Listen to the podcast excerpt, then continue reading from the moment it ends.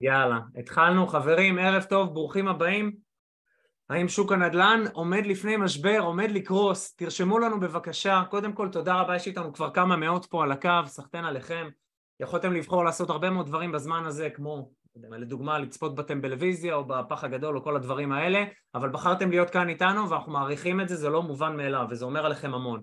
תרשמו לנו בבקשה מה דעתכם ולמה הגעתם והאם שוק הנדל"ן הולך לקרוס ומה הייתם רוצים לדעת מעבר למה שאני וגיא תכננו. יש פה ערב מאוד ממוקד שמטרתו לתת הרבה מאוד ערך לקהילת עושר כלכלי, לקהילה של גיא ולקהילה שלי של ליצנות כלכלית, הקהילה של הפודקאסט והקבוצות פייסבוק. כל הערב הזה מטרתו ערך אחד גדול עבורכם. אז אנחנו מבקשים ככה לפני שצוללים פנימה, אחד, להיות פה באלף אחוז. טלפון בצד על שקט, כלי כתיבה, שמעתם משהו שיכול להועיל לכם, ששווה לכם הרבה מאוד כסף ואולי גם דברים אחרים, לרשום. זה כמו דג זהב, לא תפסנו אותו, אנחנו לא נראה אותו יותר. להיות מפוקסים. אנחנו תכף נצלול פנימה, תרשמו שנוכל לראות קצת למה באתם, מה הייתם רוצים לדעת, מה דעתכם על שוק הנדל"ן הנוכחי, כן הולך לקרוס, לא הולך לקרוס, מה, חשוב לנו לדעת מה אתם חושבים, ונקפוץ פנימה. אני רוצה בינתיים, בזמן שאתם רושמים... יובל, אני רואה את כן. השאלות של האנשים כבר ואת הדברים, וזה מאוד כיף. כי לפעמים אנחנו יודעים שמפגשים כאלה הם, אתה יודע, מעלים אנשים שהם ציניקנים וכאלה שאתה יודע, ואני רואה שאלות ענייניות לגמרי, ממש השאלות שאנחנו נתקלים ביום יום, אתה ואני, שאנשים שואלים, לדוגמה, האם לא עדיף לשים כסף בפיקדון כי זה תשואה גבוהה יותר משכירות, או איך מתמודדים עם ריבית גבוהה, כל הדברים אנחנו נתייחס היום, וזה מקסים ש... זו האיכות של השאלות, לפי האיכות של השאלות אנחנו קולטים מי זה הקהל הזה, שזה כבר כמה מאות, שזה פשוט מדהים, איזה כיף. חבר'ה, תודה רבה. טוב, אני אתחיל בהצגה קצרה עליי, ואז אני אספר uh, כמה מילים גיא יגיד על עצמו. אני חושב שהדבר העיקרי פה הוא uh, ברור לכולם למה התכנסנו, ולהבין מה קורה כרגע עם שוק הנדל"ן, מה כן נכון, מה לא נכון, איזה הזדמנויות יש. אז כמה מילים עליי, יובל שוורצמן בן 39, אבא גאה לנווה לב המתוקי בן השלוש, בעלה הגאה של נטלי. חיברתי את הספר הקטן והמתוק הזה, קראו אותו כבר מעל 100 אלף זוגות עיניים הורידו אותו, מי שעדיין לא קרא אותו, המדריך לנדל"ניסט המתחיל, כנסו לגוגל, תרשמו את הכותרת הזאת, אתם תקבלו גישה לספר ללא עלות. יש לי את הפודקאסט הנדל"ן בשם ליצנות כלכלית, פודקאסט הנדל"ן העצמאי הכי מואזן בארץ, ואיתו יש קבוצת פייסבוק שמונה כבר מעל עשרת אלפים חברים, כנ"ל בשאר הרשתות. יש לי רשת שהקמתי לפני עשר שנים כשסיימתי ללמוד בסטודיו למשחק ניסן נתיב שבאוגוסט הקרוב אנחנו נחגוג עשור ועזרנו למעל 700 משפחות לרכוש דירות להשקעה בעשר הערים שאנחנו מתמחים בהם בעשור האחרון. מעל 700 משפחות זה אחד הדברים שאני הכי גאה בהם בכל העשייה. מעבר לכל הדברים האלה יש מכללה שאתם מכירים כנראה רובכם שלי ושל גיא 100 ימים של נדל"ן ומעבר לדברים האלה יש עוד פעילויות יזמיות שאנחנו מתעסקים. אני חי באנגליה בכמעט חמש שנים האחרונות ומנהל את כל העסקים שלי בנדל"ן בארץ ובעולם מכאן. אני משקיע בנדל"ן כבר 15 שנה. יצאתי לדרך שלי בגיל 23 וקצת לפני גיל 30 הייתי כבר במצב שהנכסים שלי מימנו את כל ההוצאות מחיה שלי, מה שאנחנו קוראים לו חופש כלכלי, בסדר? לפני גיל 30. מהנקודה הזאת אחר כך התחלתי כבר לעזור לאחרים לעשות את זה. עוד חודש אני אחגוג 40 בעזרת השם עם מעל 700 אנשים שעזרתי להם ואני חושב שזה הדבר המשמעותי ביותר שעשיתי בעשור הזה, עם כל הכבוד לכל העשייה שלי בתיאטרון ובליצנות ובדברים אחרים ובקברטים. אמ, אני רוצה לפני שגיא יגיד כמה מילים על עצמו, להגיד ברשותך גיא, חשבתי עם הרבה אנשים עם מי אני הולך לעשות את ה live הזה כי קיבלתי כל הזמן בקשות בקבוצות של הוואטסאפ של הזדמנויות נדל"ן מתי יהיה, מתי יהיה וראיתי שיש הרבה חוסר ידע והרבה אי ודאות על התקופה גיא הוא עורך דין והוא תכף יספר על עצמו אבל הוא עורך דין והוא משקיע נדל"ן כדוגמה אישית שעושה את זה כבר עשורים רבים. יש לו המון המון ניסיון. הוא ראה שווקים כאלה וכאלה וכאלה וכאלה. בניגוד לאנשים שעושים כמה שנים מועטות נדל"ן ה scope שלו מאוד רחב. אחד שתיים הוא מתמחה במקרקעין הוא לא סתם עורך דין. שלוש הוא מלווה קבלנים ויזמים. זאת אומרת יש לו scope לא רק של משקיעי נדל"ן שקונים אלא גם הצד השני שמוכר. הוא ידע מהלך להתפתחות אישית הוא ידע מהלך להשכלה פיננסית אני מביך אותך קצת, אני יודע, לא אומרים של אדם פניו, אבל אני אעשה את זה בכל זאת, כי כשאני מארח אותך אני גם יושב בעצמי לכתוב, כי אני רוצה לשמוע מה אתה חושב על הדברים. כי הסקופ שלך מאוד רחב, אז אתם יודעים, מכל בן אדם אנחנו יכולים ללמוד, יש אנשים שאנחנו יודעים שאנחנו יכולים ללמוד מהם פי עשר, אז מה שנקרא להכין שני עטים.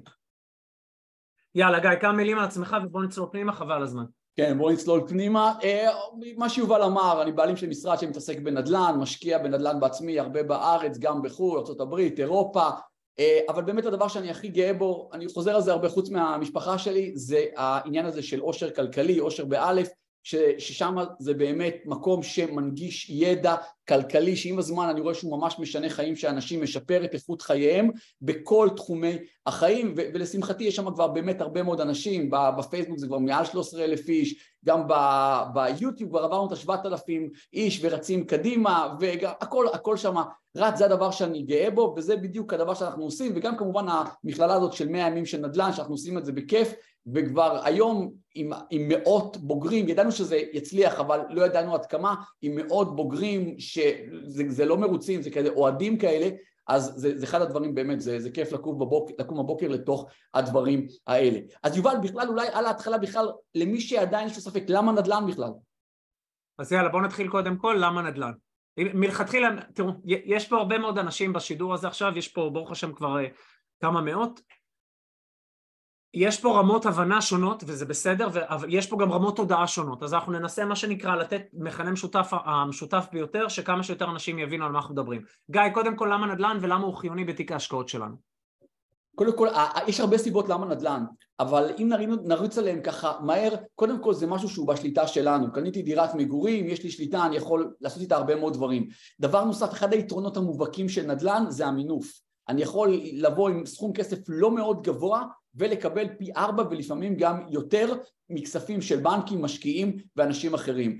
עוד דבר, זה מכניס הכנסה עקבית כל חודש, ואם תסתכלו היסטורית, ההכנסה הזאת גדלה וגדלה. עליית שווי, אחד הדברים המטורפים של נדל"ן, נדל"ן הוא המגן מספר אחד למחלה הזאת שנקראת אינפלציה.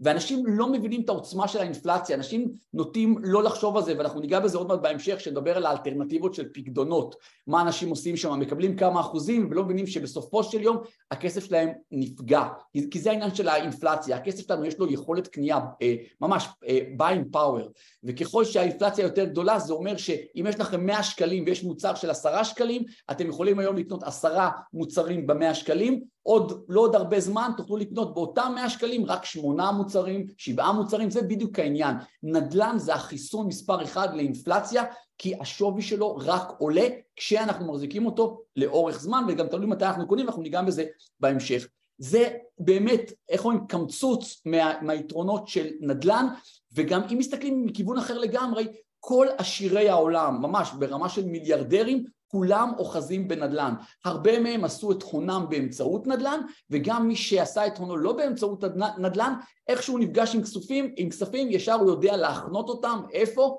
בנדל"ן, קחו בחשבון שהאנשים האלה התייעצו עם המומחים הכי גדולים, ובסופו של דבר אנחנו רואים את התוצאות שלהם, והם מחזיקים נדל"ן והרבה.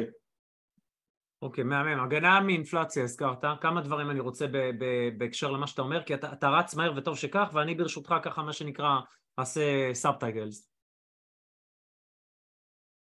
ממאי הקודם עד אפריל האחרון האינפלציה הייתה, אתם יודעים כמה, תרשמו לנו מי שמודע לכמה עליית אינפלציה בשנה האחרונה? חמישה אחוזים. זאת אומרת ששקל של שנה שעברה שווה עכשיו 95 אחוזים. זה מה שקורה למי שלא מגן על הכסף שלו, למי שלא מבין מה הכוונה בלהגן על הכסף באינפלציה.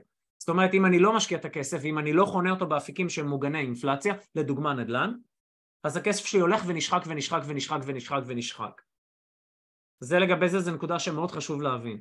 אמרת לגבי הכוח של הנדל"ן, הזכרת מינוף, אנחנו תכף נדבר על זה, אבל בפשטות נגיד שאם יש לכם שקל אתם יכולים לקנות דירה שעולה 4 שקלים, או דירה שעולה 3 שקלים, או דירה שעולה 2.5 או 2 שקלים, ולא רק לקנות דירה שעולה שקל, בניגוד להשקעה בשוק ההון, שזה לא במקום זה במקביל לנדל"ן, אבל אם יש לי שקל בשוק ההון זה שווה שקל, וזה משהו שחשוב להבין.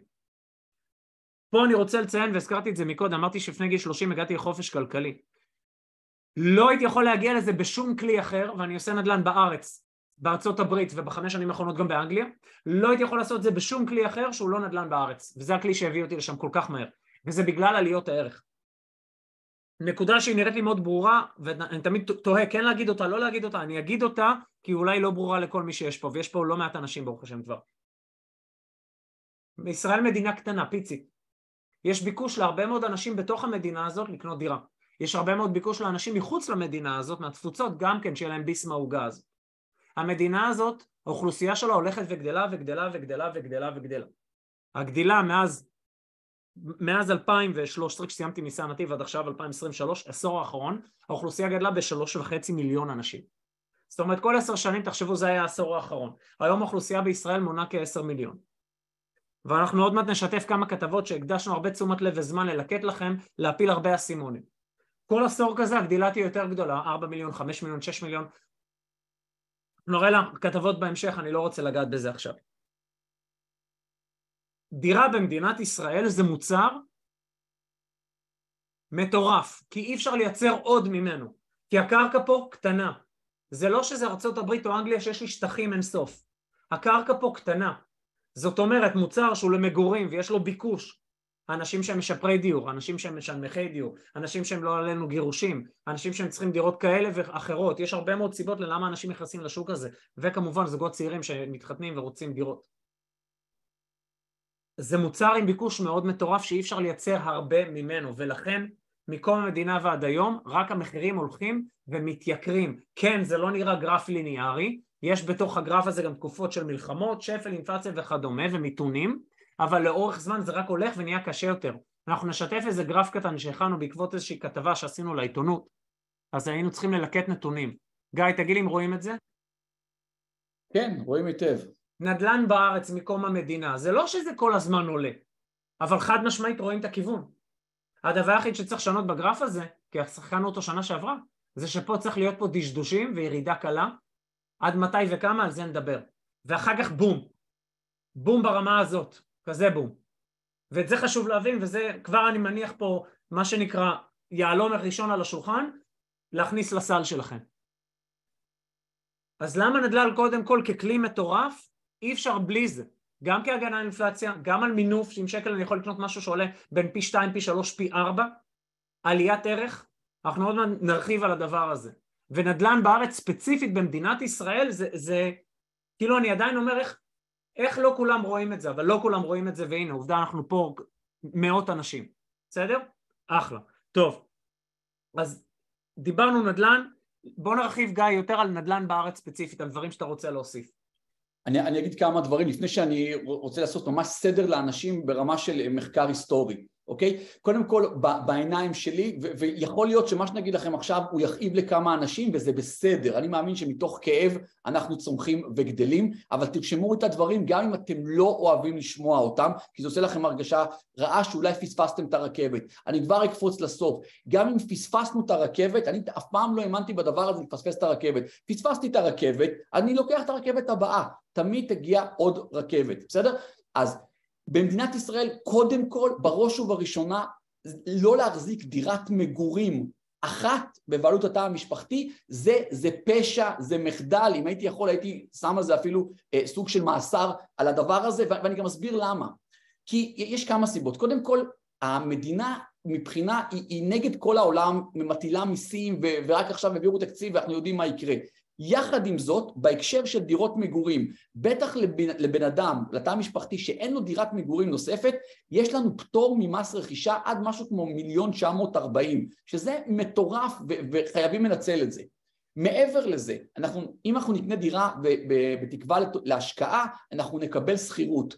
נכון להיום משהו כמו 5,400 שקלים משלמים אפס מס על שכירות. אין לזה אח ורע בכל מקום, על עבודה אנחנו יודעים מה שיעורי המס, זה 50 ומשהו אחוז, שוק ההון זה 25 אחוז, משיכת דיבידנד מחברות פרטיות זה 30 אחוז, עד 5,400 זה אפס, זה נקי. זאת אומרת, זה חובה, חובה לקנות את זה, והדבר מעבר לזה, זה מצמיד אותנו למדד הנדל"ן. זאת אומרת, יש לנו דירה, נגור בה, נשכיר אותה, אנחנו יודעים שאנחנו צמודים למדד הנדל"ן שהוא קופץ במכפלות ואז ככל שיחלוף הזמן אנחנו עדיין תמיד יש לנו את הדירה שעלתה בערך, אני אוכל למכור אותה ולקנות אולי משהו אחר. אבל שימו לב, זה צעד הגנתי, זה ברמה של מס, ל- ל- לא להחזיק את זה, זה, זה פגיעה ב... ב אה, בביטחון של התא המשפחתי, בביטחון הפיננסי של התא המשפחתי, אנחנו גם נסביר לכם בהמשך איך אפשר לעשות את זה, כי בטוח יש אנשים שיגידו כן תודה רבה, איך עושים את זה אנחנו נראה לכם, לא נשאיר אתכם בלי, בלי פתרונות,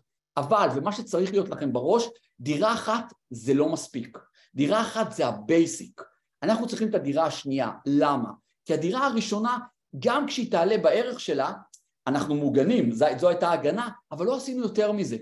כי גם אם נרצה למכור ולקנות משהו אחר, אז גם הדבר האחר עלה מאוד, ופה יש לנו בעיה. אם אנחנו קונים מעבר לדירה אחת, לפחות עוד דירה אחת נוספת, מה שקורה מפה זה כבר רק רווח, כי דירה כבר יש לנו.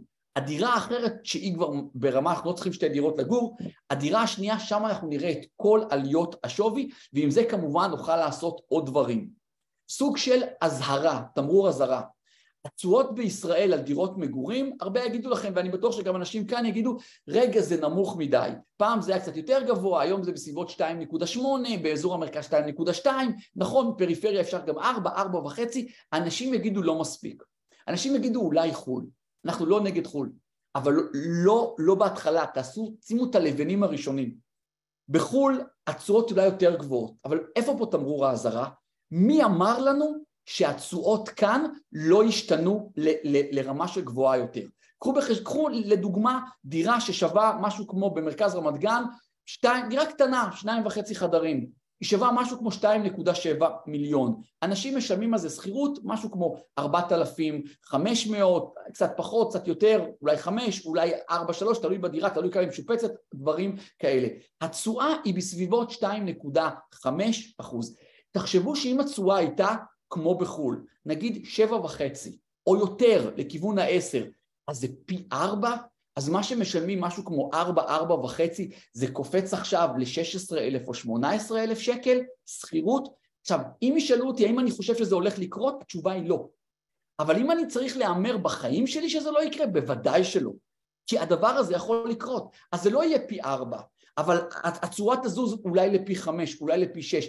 דבר אחד בטוח, אני לא יכול, בן אדם לא יכול לשים את התא המשפחתי שלו בסיכון הזה שאולי זה יקרה, כי אי אפשר לדעת, אם זה קורה בחו"ל, למה שלא יקרה מתי שהוא כאן? אז גם הנורת הזרה הזאת צריכה להיות מולנו, זה באמת רק לחזק למה דירה אחת זה ברמה של must. צריכים לעשות הכל ברמה של whatever it takes כדי להגיע לכך שאנחנו בבעלות של אה, דירה אחת, ועכשיו קדימה ליהנות מהעניין הזה עוד דירה ועוד דירה, אנחנו בהמשך נסביר לכם ונראה לכם איך כל אחד, אבל באמת כל אחד יכול, זה מצריך להפשיל שרוולים ולשלם מחירים בזמן, בכסף ועוד דברים, באנרגיה, אבל כל אחד יכול, זה בהקשר הזה. אני רוצה רגע להרחיב את הדעת פה של כל מי שנמצא לגבי מה, למה נדל"ן, מה שהתחלנו איתו. אני יכול לעשות, יש לי חמישה מנועים שבהם אני יכול לעשות רווח כשאני רוכש נדל"ן. אנחנו מדברים עכשיו ספציפית על דירות למגורים בישראל, אבל זה נכון בכלל לנדל"ן למגורים בכל העולם ולאו דווקא רק למגורים.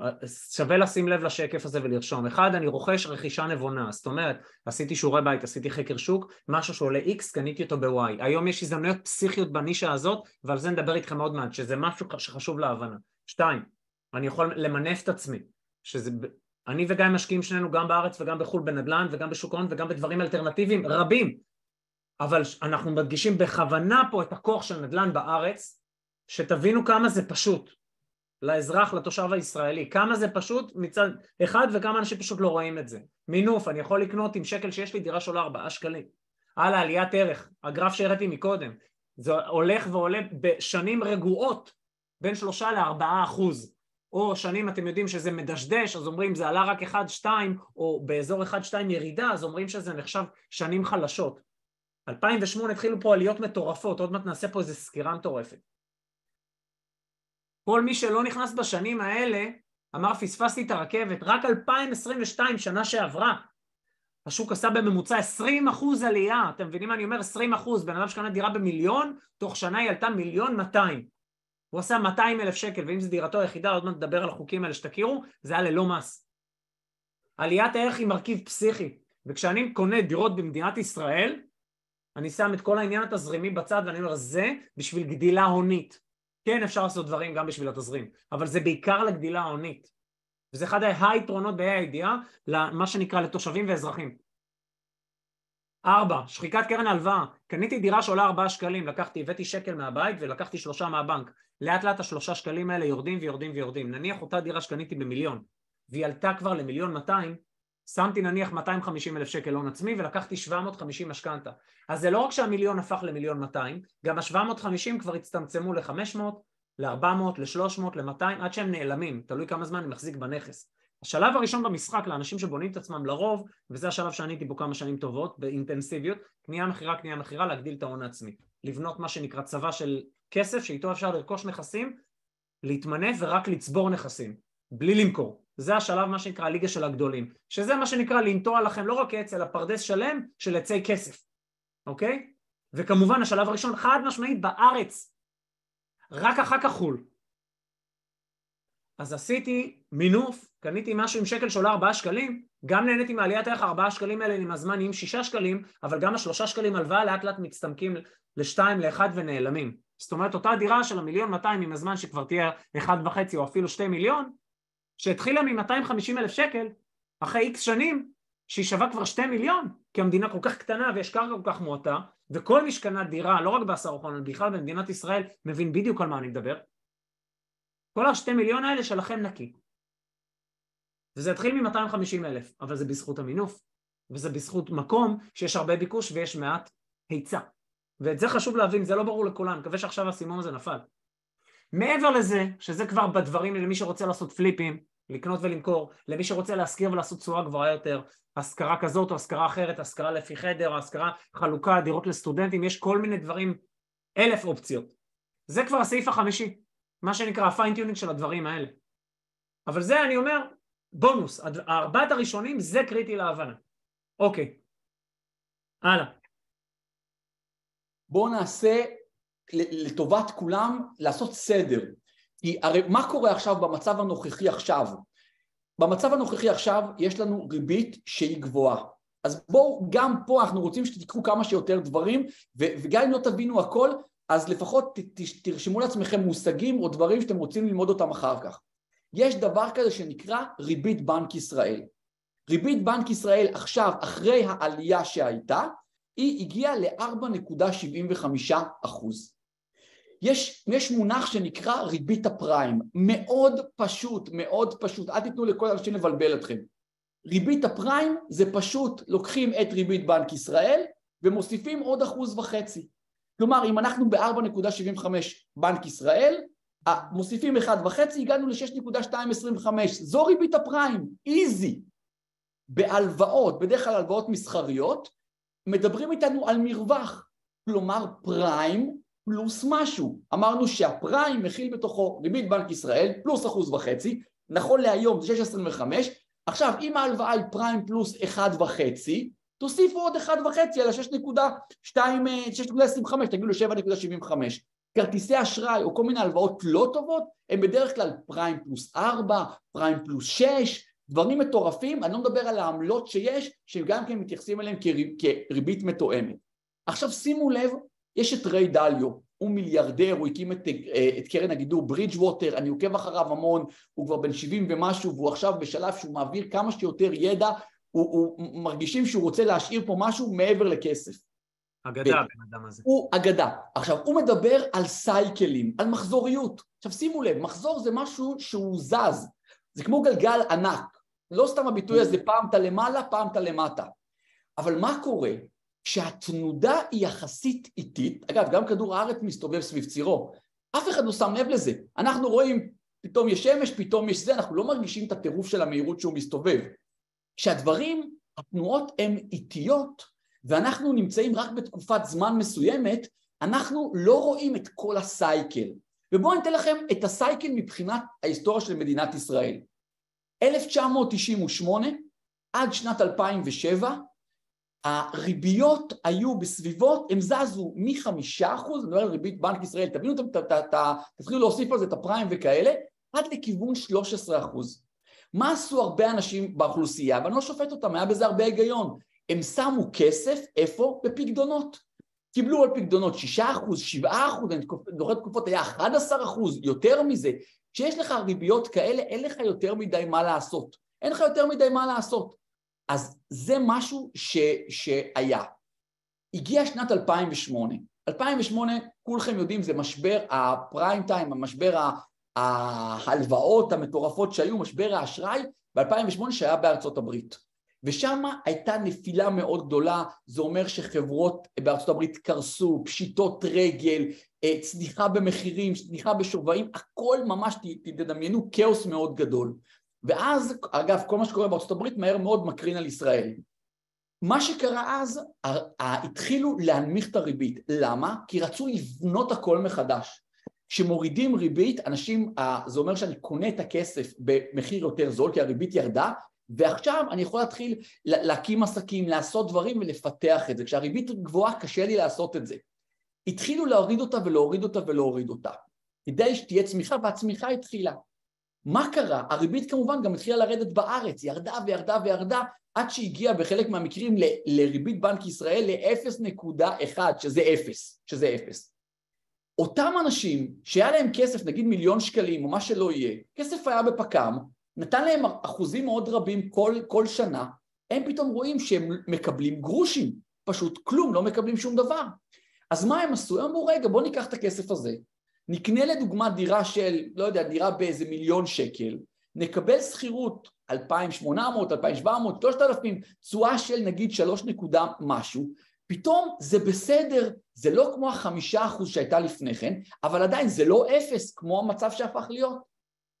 חלפה שנה, הרבה אנשים התחילו לעשות את זה, חלק התחילו לקנות עכשיו עוד דירה, פתאום אמרנו היצע וביקוש, מה הם רואים? ששנה אחרי זה שהם באים לקנות דירה, או שנתיים אחרי זה, זה כבר לא מיליון שקלים, זה מיליון מאה, זה מיליון מאתיים. אז קודם כל מצד אחד יש אכזבה כי רצית לקנות עוד, אבל פתאום אתה אומר רגע, מה שקניתי במיליון, חוץ מהשלושה ומשהו תשואה שקיבלתי בכסף שזה שכירות, הנכס שווה עוד מאה אלף שקל, זה עוד אחוזים לתשואה הכללית. ואז אמרו אוקיי, זה מתחיל להיות מדליק. והתחילה להיות קנייה וקנייה וקנייה, המחירים התחילו לעלות וראינו עלייה במחירים. עד שהגיע מצב שהייתה המהפכה החברתית, המחאה החברתית. המחאה החברתית הייתה ב-2011, זה לא לפני, זה, זה 12 שנים, משהו כזה, אחורה. תחשבו, מי שזוכר את זה, מי שמהתקופה של אז, כולם ברוטשילד, אוהלים, בלאגנים, הקימו את כל הוועדות, אפילו הממשלה נכנסה ללחץ, כי היא קלטה, כמו קצת היום, שזה לא משהו קטן, זה משהו מטורף, אוקיי? הקימו ועדות, כל הוועדות מטרתם הייתה להוריד את יוקר המחיה, בדגש על להוריד את מחירי הנדל"ן. אבל מה לעשות, כוונות טובות, ואני שם את זה בסוגריים כי אני לא חושב שהיו כוונות טובות באמת שמה, נדבר על זה אחר כך מה האינטרס של המדינה בלהוריד את המחירים של הנדל"ן, האינטרס הוא אפס, הם חייבים את המיסוי הגבוה, עיקר ההכנסות המדינה מגיעות מהנדל"ן, חלפו עשר שנים קדימה, הקימו ועדות עם טובי המומחים, היינו מצפים, מצפים בצורה הגרועה ביותר שהמחירים לא יעלו. המחירים עלו ביותר מפי שתיים, ביותר מפי שתיים. זה אחרי המחאה, כשאז זה היה מאוד יקר. אגב, זה נותן לכם תשובות, חלק מהאנשים כתוב בצ'אט, אבל המחירים מאוד יקרים, נכון, אבל זה הכל יחסי. איינשטיין אמר, הרבה מהדירות שאני רכשתי לפני עשר שנים, קניתי אותן בעליית מחירים, היום הם שווים גם כן פי שתיים, פי שתיים וחצי. אז מה זה אומר? אז זה היה יקר, גם עכשיו זה יקר. עוד עשר שנים אנחנו נגיד, כן, ב-2023 היה יקר, חבל שלא קנינו שתי דירות. רגע. חבל שלא קנינו שלוש דירות. יש פה נתונים מאוד מעניינים מה שאמרת עכשיו. מחאת הדיור הייתה לפני יותר מעשר שנים, בזמן הזה האוכלוסייה גדלה בשלוש וחצי מיליון איש. זאת אומרת, אם אז היה מה שנקרא בעיה, כי היה מעט, מעט מאוד דירות והרבה מאוד אוכלוסייה, זה רק הלך והחמיר, ולא סתם המחירים הכפילו את עצמם פי שתיים. נכון. עכשיו, במובן הזה שני דברים אני רוצה להראות פה. מה שיתפתי כשגיא דיבר על הריבית, זה הדבר הראשון. שימו לב לריבית שהייתה פה, מה שנקרא בשנות ה-90 עד ה-2000. אתם אומרים לי היום הריבית נחשבת גבוהה, 4.75, ריבית בנק ישראל. כן, היא גבוהה ביחס לשנים האחרונות, שהייתה כמעט אפס. אוקיי? אבל אז אני הולך אחורה, 2015, פתאום אני רואה, וואלה, הגבוה או הנמוך זה הכל יחסי. ביחס לאיזה נקודת זמן? תראו מה הולך פה בשנות ה-90. 17 אחוז, בסדר? זה, זה, זה מה שנקרא הקיצון. עכשיו זה, זה דבר אחד. דבר אחר, בהקשר שאמרת עכשיו במחאת הדיור, משתף, משתף עכשיו שתי כתבות שכדאי להכניס את זה לראש. אני חושב שזה פורסם ביום העצמאות. ישראל 2048. בשנת 1988 מנתה אוכלוסיית ישראל כ... הארבעה וחצי מיליון בני אדם בשנת 2016 המספר קפץ ל-8.6 היום אנחנו באזור ה-10 עד 2048, לא עוד אה, מיליון שנה, כן? אנחנו מדברים פה 25 שנה. אנחנו צפויים לחיות במדינה עם יותר מ-16 מיליון אזרחים. זה ככה כתבה קטנה אחת מעיתון אחד, ואז היה גם את הדבר הקטן הזה באותו נושא, זה בוודאות היה ביום עצמאות, צפוף לכם, עוד לא ראיתם כלום. תשעה מיליון אנשים חיים בישראל, אם התחזיות יתממשו ביום העצמאות המאה, יחיו פה חמישה עשר מיליון ישראלים, עשרים וחמש שנה, כן? האם המדינה נערכת לקלוט את המיליונים שהצטרפו לפקקים, לתורים בחדרי מיון, לצפיפות בכיתות ולשוק הדיור? דיבור צפוף על דמוגרפיה. שאלה פשוטה, אמרנו זה מוצר שאין הרבה ממנו, כמו זהב, אני לא יכול להדפיס כמו כמה שאני רוצה. יש מה שיש, משאב טבע. איפה כולם יגורו? איפה כולם יגורו? כי כשאני מבין את העיקרון הפשוט הזה, אני אומר, גם אם עכשיו אני בתקופה שיכול להיות שיהיה לי עכשיו שנה של ירידות, לטווח הבינוני והארוך, לא רק שאני עושה כסף, אני עושה ים כסף. ים כסף. שוב, חבר'ה, כל מה שאנחנו אומרים זו רק הדעה שלנו. זה לא ייעוץ להשקעה מסוג כזה או אחר. מצד אחד. מצד שני, אנחנו עושים את זה כדי לחלוק מהידע שלנו, של איש של 15 שנה, גיא כבר, אני חושב, 30 שנה בתחום, הוא, הוא מטאור. לחלוק את הידע הזה ואת התובנות. אגב, הזכרת ריי דליו, זה בדיוק מה שהוא עושה, הוא אגדה. אני בדיוק עכשיו מסיים את הפרינציפל שלו באודיובוק, כשאני רץ איתו בבקרים. זה הדבר הכי טוב שאתה יכול לעשות עם ידע, לחלוק אותו עם אנשים. אז כן, זה לא המלצה להשקעה, אבל זה כן טיפים מניסיון של שנים. ואני אומר, הלוואי, הלוואי, הלוואי, שניתי בתחילת הדרך, שהיה בא לי איזה יובל כמו שאני היום, ואומר, תקשיב, 1, 2, 3, 4, רוץ, תיישם. הלוואי. מה שעשיתי ב-15 שנה האלה הייתי עושה פי 10. כי לקח לי מלא זמן של ניסוי וטעייה ודברים שפשוט לא ידעתי. נכון. עכשיו בוא, בוא נמשיך את הסייקל. בשנה הזאת, שהריביות התחילו לרדת, בסביבות 2008, המדד של תל אביב 100 צנח ב-50 אחוז, לא, לא היה דבר כזה, המדד של מחירי, אה, של חברות, של המניות של חברות הנדל"ן צמח באיזה 80 אחוז, כאילו תבינו מה היה שם, אוקיי? ו, ומאז הריבית, כמו שאמרנו, ירדה, המחירים עולים, עולים ועולים. עכשיו יש אינפלציה, מה מתחיל לקרות? התחילו, זה לא מעכשיו, זה כבר שנה ומשהו, התחילו להרים את הריביות עוד, עוד ועוד. הריביות עלו, אנשים התחילו לצאת, לצאת מהשוק, אנשים עוד פעם אומרים, רגע, עכשיו אני אשים כסף בפיקדון, כי אני יכול לקבל שלושה אחוז, ארבעה אחוז, חלק מהמקרים אולי גם חמישה אחוז, ואז חלק יגידו, מה שהרבה חושבים, רגע, במקום שיהיה לי תשואה של שלושה נקודה משהו אה, על דירה, אז אני אקח לי ארבעה וחצי, חמישה אחוז, נגיד יש לי כוח מיקוח טוב עם הבנק, נשמע להם טוב, ואז אנשים העבירו כסף לשם. שימו לב, אמרנו לכם, האינפלציה היא כרגע היא חמישה וחצי אחוז. כלומר, גם אם אני מקבל פיקדון של ארבעה אחוז, אני מפסיד כסף. המאה שקל שהיה לי, הוא עדיין, עם הריבית, מבחינה ריאלית, אני עדיין הפסדתי כסף בכוח הפנייה, ב-buying power. עכשיו שימו לב, מי שעדיין ישים את הכסף שלו בנדל"ן, גם אם התשואות יותר נמוכות, יש את התשואה של עליית השווי. עכשיו דיברנו על סייקלים. מה שקורה בשנה האחרונה זה בדיוק מתחילים את הגלגל מחדש. יש, היקף המכירות הוא הרבה יותר נמוך, זה נכון. יש סוג של סטגנציה, זה אומר המחירים לא ירדו יותר מדי, תכף ניגע בזה, יחד עם זאת אין קונים, מצד שני גם אין הרבה מוכרים. אין הרבה מוכרים, זה לא שעכשיו שזה פשיטת רגל, אין הרבה מוכרים. זו שנה בעיניים שלנו, זו שנה של הזדמנויות. למה? כי כפי שהראינו לכם מקודם, המצב מבחינת היצע וביקוש, הוא, אנחנו לא רואים פתרון לדבר הזה. אתם יודעים שיש, אה, אה, שאנשים עושים כלכלת משפחה לעצמם, וההוצאות שלהם יותר גדולות מההכנסות, אז הם צריכים קודם כל להתאזן. העניין הוא שהרבה אנשים לא מצליחים להתאזן, וגם אם כן, יש להם את ההלוואות שמוציאות אותם מאיזון כי הם כבר חייבים.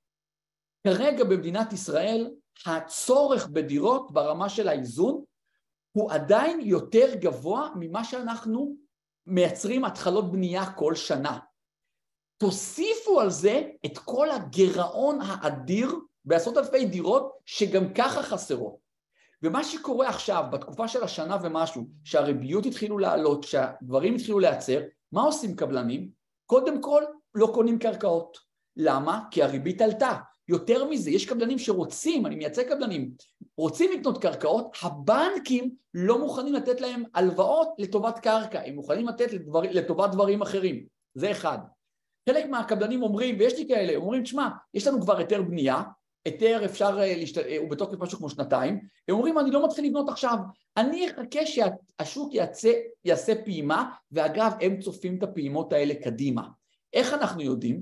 כי הרבה קבלנים, עוד פעם אני את זה מהמשרד כי אני חי את זה, יש חוקי עידוד השקעות הון שהמדינה רוצה נגיד לשים איזה פלסטר ושיהיה יותר דירות אה, אה, לשכירויות אז הם מעודדים קבלנים, נותנים להם הרבה הטבות, תשאירו את הדירות. קבלנים מתחילים להשאיר עוד ועוד דירות, הם משלמים איזה מחיר מאוד כבד. למה? כי יש להם הרי ריביות שעכשיו הן גבוהות, הם צריכים לשלם אותן. אם קבלן, אם אנשים שהם חיים, נושמים נדל"ן, משלמים ריביות לא נמוכות, ועדיין עושים הכל כדי להחזיק עוד ועוד מהסחורה הזאת, תבינו למה הם עושים את זה.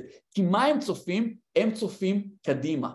עכשיו, אמרנו, יש מחסור בדירות, יש ריבוי באוכלוסייה, אנשים, תודה לאל, גם חיים יותר שנים, אה, אה, אז לא מפנים דירות ברמה הזאת ונשארים עוד בבתים שלהם.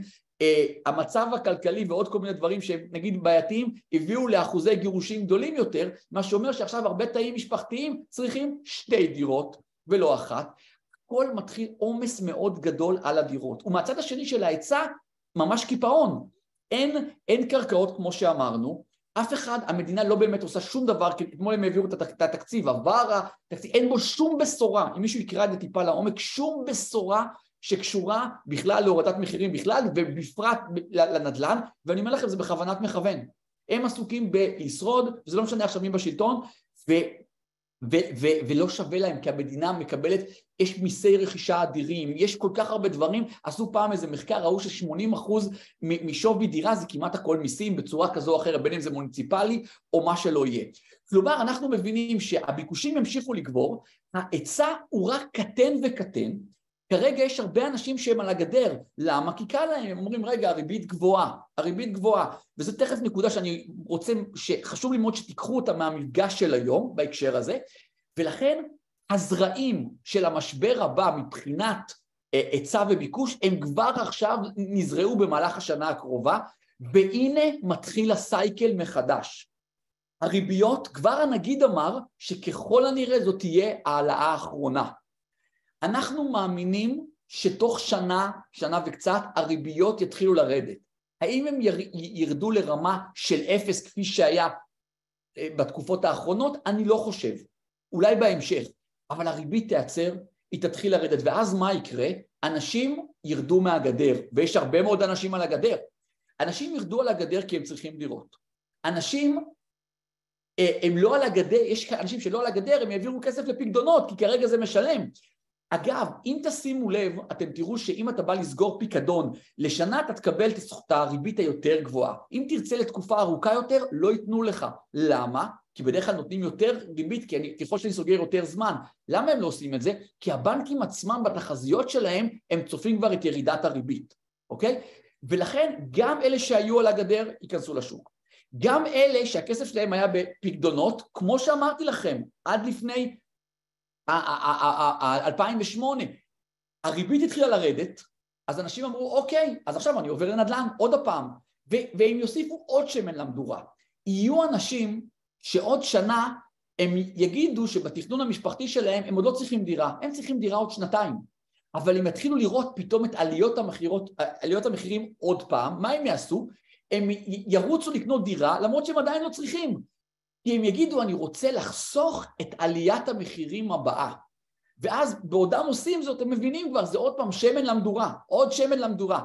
ואז אנחנו נתחיל לראות עוד פעם זה סייקלים, כבר מספיק, ראינו מספיק כאלה.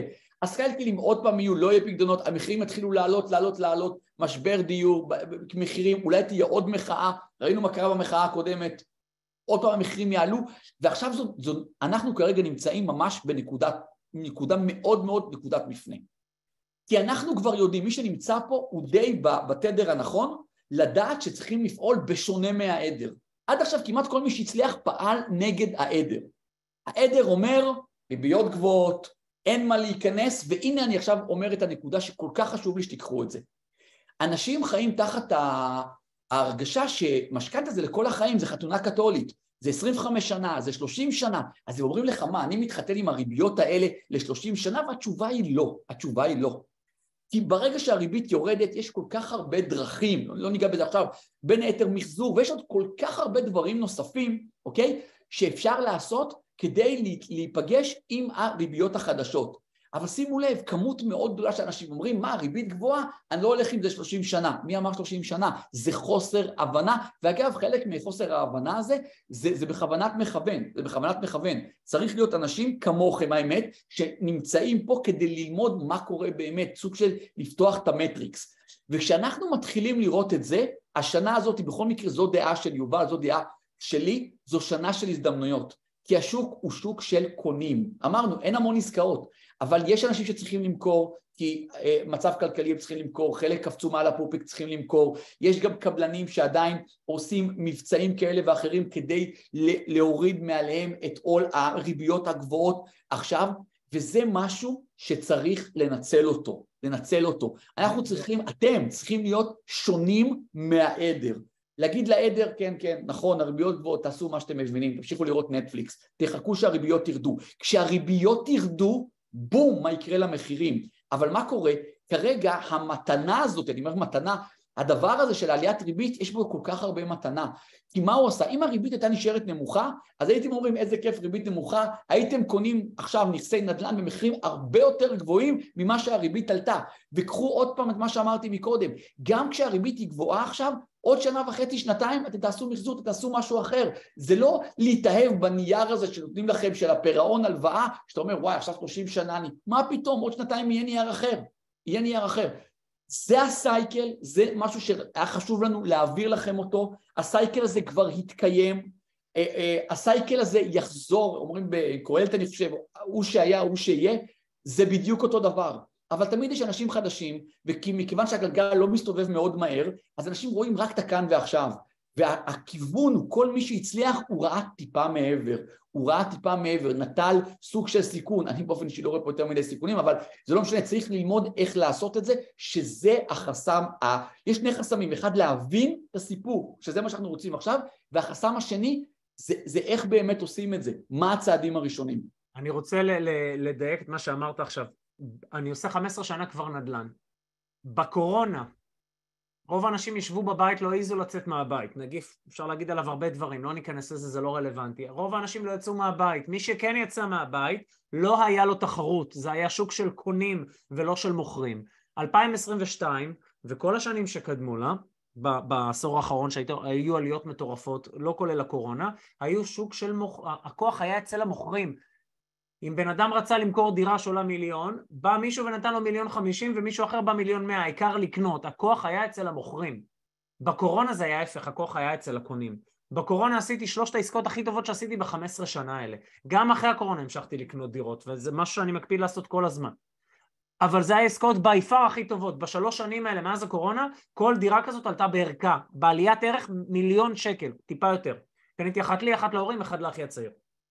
אבל זה התאפשר רק כי, אגב זה הפרויקט בדיוק לפני אכלוס, משלושה אנשים, מה שנקרא כורח החיים, היו צריכים למכור, מכרו את זה משמעותית מתחת לשוק, השוק גם מאז צמח בקטע אגרסיבי, כי איך שהקורונה הסתיימה, כולם יכלו לצאת מהבית, בום, הסתערו על שוק הנדל"ן. וזה בדיוק מה שגיא אמר עכשיו, ברגע שהריבית תרד, רוב האוכלוסייה, כמו שגיא אמר, זיכרון קצר, כשהריבית גבוהה, אומרים אוי ואבוי, ההלוואה יקרה, אני לא רוצה לקנות, אני יושב על הגדר, אני אחכה לראות מה יהיה. ההפך, ההפך גוטה, הפוך. יו, עכשיו כשכולם על הגדר מה שנקרא, זה הזמן לעשות כסף. ככה גם היה בקורונה וככה יש בכל משבר, צ'רצ'יל אומר, אף פעם אל תבזבז משבר טוב, אסור. וזה בדיוק ככה, הריבית הגבוהה זה אומר, זה ההזדמנות שלכם. את אותה דירה שאז הבן אדם רצה מיליון וקיבל מיליון מאה, אתם עכשיו יכולים לקנות ב-850 או ב-900. כי אין לו קונים. ואם הוא באמת לחוץ למכור זה שלכם. זה יד שנייה, כנ"ל יד ראשונה. אנחנו עושים, עושים קבוצות של אנשים שאנחנו קונים קומות שלמות ועושים ממש מחירי פריסל. כי הקבלן נתקע עם סחורה ואין לו קונים כי רוב האנשים יושבים על הגדר מפוחדים אז הוא מוריד את המחיר כי הוא צריך לשחרר לעצמו תזרים. עוד פעם, כמו שגיא אומר, אני אדייק את זה, ברגע שהריבית תרד רוב האנשים יגידו יאללה עכשיו זה הזמן לקנות, טעות, המחירים יטוסו בחזרה למעלה ומי שקנה עכשיו ייהנה מזה כמו שמי שקנה בשנים הקודמות נהנה מכל העליות מחירים. אבל מי שלא קנה עכשיו יחכה שהריבית תרד, טעות. תחשבו דוגמה מספרית. הריבית תרד וזה יעלה לכם לדוגמה פחות אלף שקל משכנתה בחודש. אבל הדירה שאתם תקנו תעלה 250 אלף שקל יותר.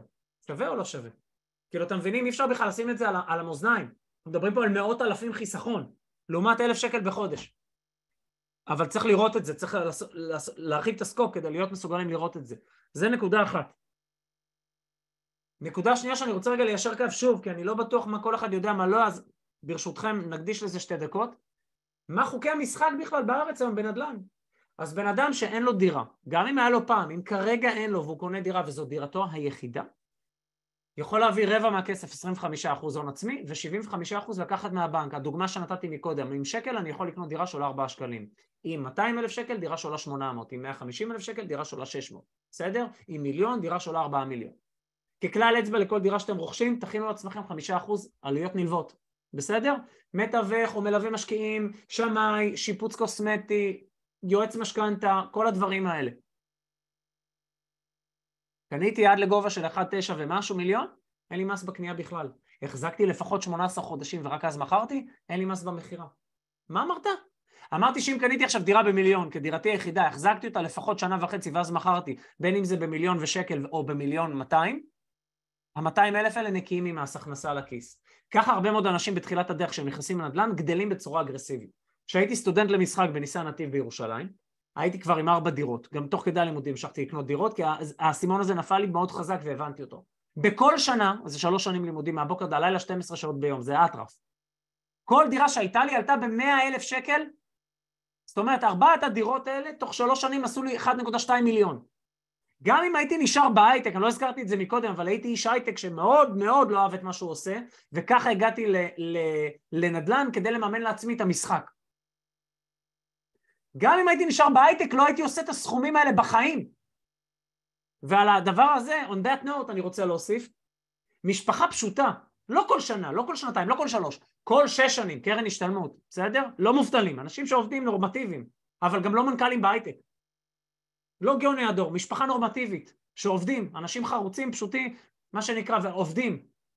כל חמש, שש שנים קונים עוד דירה, אני לא מדבר עשר דירות, לפחות שתיים, שלוש, ארבע, אתם מבינים שהמשפחה הזאת עם הזמן נהפכים להיות טייקונצ'יקים. טייקונצ'יקים, לא פחות. אז אולי זה לא יקרה בשלוש-ארבע שנים כמו שקרה לי עם הלימודי משחק, שהיו עליות, מטורפות. אז זה ייקח חמש שנים, אז זה ייקח עשר שנים. במדינת ישראל שהקרקע קטנה, ההיצע מוגבל, והביקוש רק הולך וגדל, זה רק שאלה, זה לא האם זה יקרה, ואת זה חשוב לי שתבינו, זה לא האם, זה מתי זה יקרה. ואז כל תא משפחתי כזה שהשכיל, אמר וואלה, עוד דירה ועוד דירה ועוד דירה ועוד דירה, נהיה טייקונצ'יקים. אז על זה גיא אמר, דירה אחת זה מה שנקרא רק כדי לשמור על עצמכם מול מדד הנדל"ן והאינפלציה. דירה שנייה אתם כבר מתחילים לצמוח. דירה שלישית כבר בדרך למשפחת טייקונצ'יקים. רביעית בכלל כבר אין מה לדבר, אתם כבר שם. אנשים שואלים אותי כל הזמן, מה עם חו"ל, מה עם חו"ל? איזה חו"ל אתה מדבר איתי? קודם תעשה דירה שתיים בארץ, שים לעצמך את היתדות הפסיכיים האלה של עליית ערך, אחר כך תדבר איתי על חו"ל. זה חוסר הבנה בסיסי. הלאה, זה לגבי דירה יחידה מה שהסברתי. אז זה אני גם מס בקנייה, אני מס במכירה, בסכומים שתיארתי. אם זה לא דירתי יחידה, אם זה דירה נוספת, אז יש כל מיני דברים כמו דירה חלופית ודברים אחרים שהם השלמה למשכנתה, שאני יכול לקחת על כל דירה 70% מימון, ואז עם הכסף שיש לי להשאיר לי יותר כסף ליותר דירות, בדיוק בשביל אותה, אותו קונספט שהסברתי מקודם, שבמקום שאני אעשה עליית ערך ושחיקת משכנתה על נכס אחד, אני עושה את זה במקביל על כמה נכסים. עכשיו תרשמו לכם את המשפט הבא, זמן ונדל"ן שווה מיליונים. מיליונים, זה להיות טייקונצ'יק, אפילו טייקון, אבל צריך זמן, הנדל"ן והבנה לעשות את הדברים נכון. מי שקונה מוכר קונה מוכר קונה מוכר סבבה זה טוב לשלב הראשון להגדיל את הכסף לצבור צבא של כסף שאיתו אפשר לעבור לשלב השני ואת זה חשוב לי שתבינו. לצבור הרבה מאוד דירות שכולם במקביל עולים בערכם והמשכנתאות נשחקות. אז אם נגיד על כל דירה כזאת עשיתי 300 עליית ערך ועוד 300 שחיקת משכנתה 600 אלף זה לא על דירה אחת זה על שלוש או על ארבע או על חמש. זה כבר טייקונים זה מיליונים. והייתי צנוע אמרתי 300 ו-300 אפשר גם לעשות מיליון ומיליון. תלוי בדירות שקונים ואיפה באיזה תקופה ועכשיו יש הזדמנויות מטורפות, כי המרכיב הזה של לקנות מראש מתחת לשוק היום הוא הזדמנות שלא יהיה הרבה זמן. אנחנו בסמארט סטארט מלווים בהמון ערים בארץ, אני, כל הזמן אני יודע ברמה היומית מה קורה, יש הזדמנויות שלא היה כבר ים בזמן. אם פעם היינו באים לקבלנים ואומרים אנחנו יכולים לבוא ולקנות במכה 50 דירות, היו אומרים לי תודה רבה, אתה חמוד מאוד עם האף האדום והכל, הדלת שם. היום הם יוצרים איתי קשר. מה קורה שוורצמן? מה עם הקונים שלך ליצנות כלכלית? בואו נעשה סיור ביחד. יאללה בואו נדבר על התנאים. שתבינו את ההזדמנויות שיש היום, מה שגיא אמר מקודם, זה פסיכי. המון זמן לא היה את זה. וברגע שהריבית תתחיל לרדת, נגמר, חלון ההזדמנויות הזה נסגר. ביי ביי, תמתינו עוד פעם לנגלה הבאה. הנגלות האלה זה שנים, אתם לא רוצים להמתין לנגלה הבאה, אתם רוצים לנצל את ההזדמנות. אני ממשיך עם, ה, עם החוקי המשחק, לדירה שהיא לא דירתי היחידה. אני שם לפחות 30% הון עצמי, יש לי מס רכישה של 8% מהשקל הראשון נכון להיום, על כל דירה, זאת אומרת אותה דירה שכדירה יחידה עלתה לי מיליון, פה יש לי עוד 80 אלף מס רכישה, כן אני יודע זה pain in the ass, אני יודע אני מסכים, אני תמיד עושה סמיילי עם לב על הצ'ק ואומר לפחות זה למדינה שאני אוהב. לאורך זמן, וזה מאוד חשוב, אפשר להסתכל בעסקים, להגיד איך אני עושה, איך אני משלם כמה שפחות מיסים, וזו הסתכלות עם תודעה כזאת, והייתי שם הרבה שנים לצערי, כי זה מה שקיבלתי בבית. ויש את הצד השני, זה איך אני עושה כמה שיותר כסף. כשאני מסתכל איך אני משלם כמה שפחות מיסים, אני לא, אני לא מנהל את האנרגיה שלי נכון בלחשוב איך אני עושה מיליונים.